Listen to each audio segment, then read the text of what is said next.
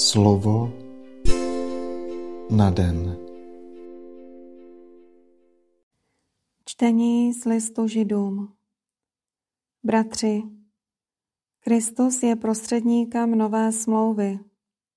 Svou smrtí dal zadosti učinění za hříchy spáchané v době, kdy ještě platila dřívější smlouva. Tím se povolaným dostává splnění slibu o věčném dědictví. Neboť Kristus nevešel do svatyně, zbudované lidskýma rukama, která je jenom napodobeninou té pravé, ale do samého nebe, aby se teď staral o naše záležitosti u Boha. A není třeba, aby víckrát obětoval sám sebe. Jako velekněz vchází do velesvatyně rok co rok s cizí krví. Jinak by musel trpět už mnohokrát od stvoření světa. Ale zjevil se teď na konci věku jednou provždy, aby svou obětí odstranil hřích. A jako je lidem určeno, že musí jednou umřít a pak nastane soud. Podobně je tomu i u Krista, když byl jednou podán v oběť, aby na sebe vzal hříchy celého množství lidí. Objeví se po druhé, ne už pro hříchy, ale aby přinesl spásu těm, kteří na něho čekají. Slyšeli jsme slovo Boží. Ježíš nenabízí Bohu krev někoho jiného. Nýbrž přichází před jeho tvář se svou vlastní krví. Z dokonalosti této oběti vyplývá také jedinečnost tohoto velekněze jedinečnost smlouvy, která se jeho prostřednictvím uzavírá mezi Bohem a lidstvem.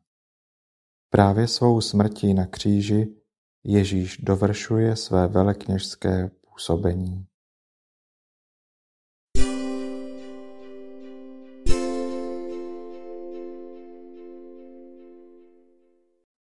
Slova svatého Evangelia podle Marka Učitelé zákona, kteří přišli z Jeruzaléma, tvrdili o Ježíšovi, je posedlý Belzebubem. Vyhání zlé duchy s pomocí vládce zlých duchů. Zavolal si je a mluvil k nim v podobenstvích. Jak může Satan vyhánět Satana? Je-li království v sobě rozdvojeno, takové království nemůže obstát.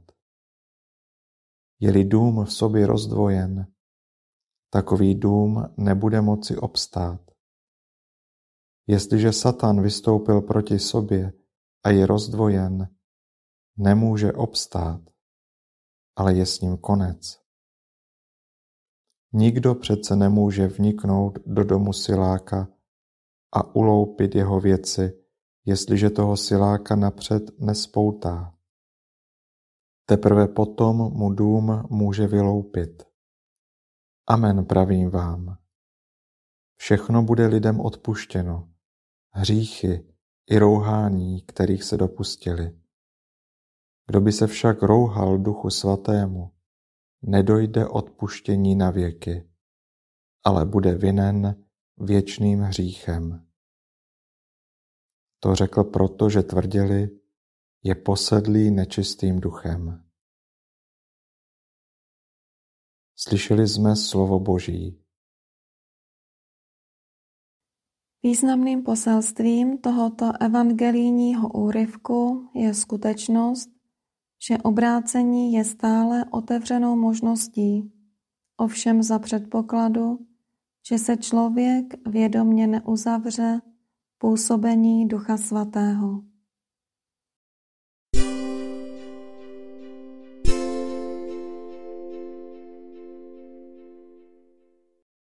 Otče, ty nás voláš k tomu, abychom byli opravdu svatí, protože jsme byli stvořeni k tvému obrazu. ty dobře víš, že zatímco putujeme jako cizinci tímto světem, musíme na sobě nést břemeno hříchu. Ty víš, jak naši mysl zatemňuje zdánlivý lesk tohoto světa. Očišťuj nás, prosíme, ustavičně krví svého syna, beránka bez vady a bez poskvrny. Pohlížej na nás jedině prostřednictvím Krista, který je svatý a poslušný. I my můžeme k tobě pozvedat své zraky jedině skrze tohoto přesvatého beránka, a to ve víře a naději. Jedině díky němu se můžeme opravdu ze srdce vzájemně milovat jako skuteční bratři a sestry. Jsme pomíjejiví a křehcí, jako polní tráva. I nás pohltí rychlý běh času. Tvé slovo nás ale obrozuje a dává nám stále nový život. Daruj nám pokorné a učenlivé srdce, které umí naslouchat, aby nás tvá milost mohla obnovovat a činit z nás svaté obrazy tvé přítomnosti v tomto světě. Amen.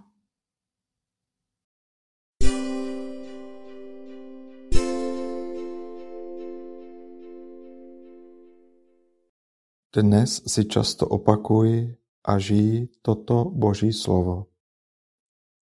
A každý jazyk musí k slávě Boha Otce vyznat, Ježíš Kristus je Pán. Slovo na den.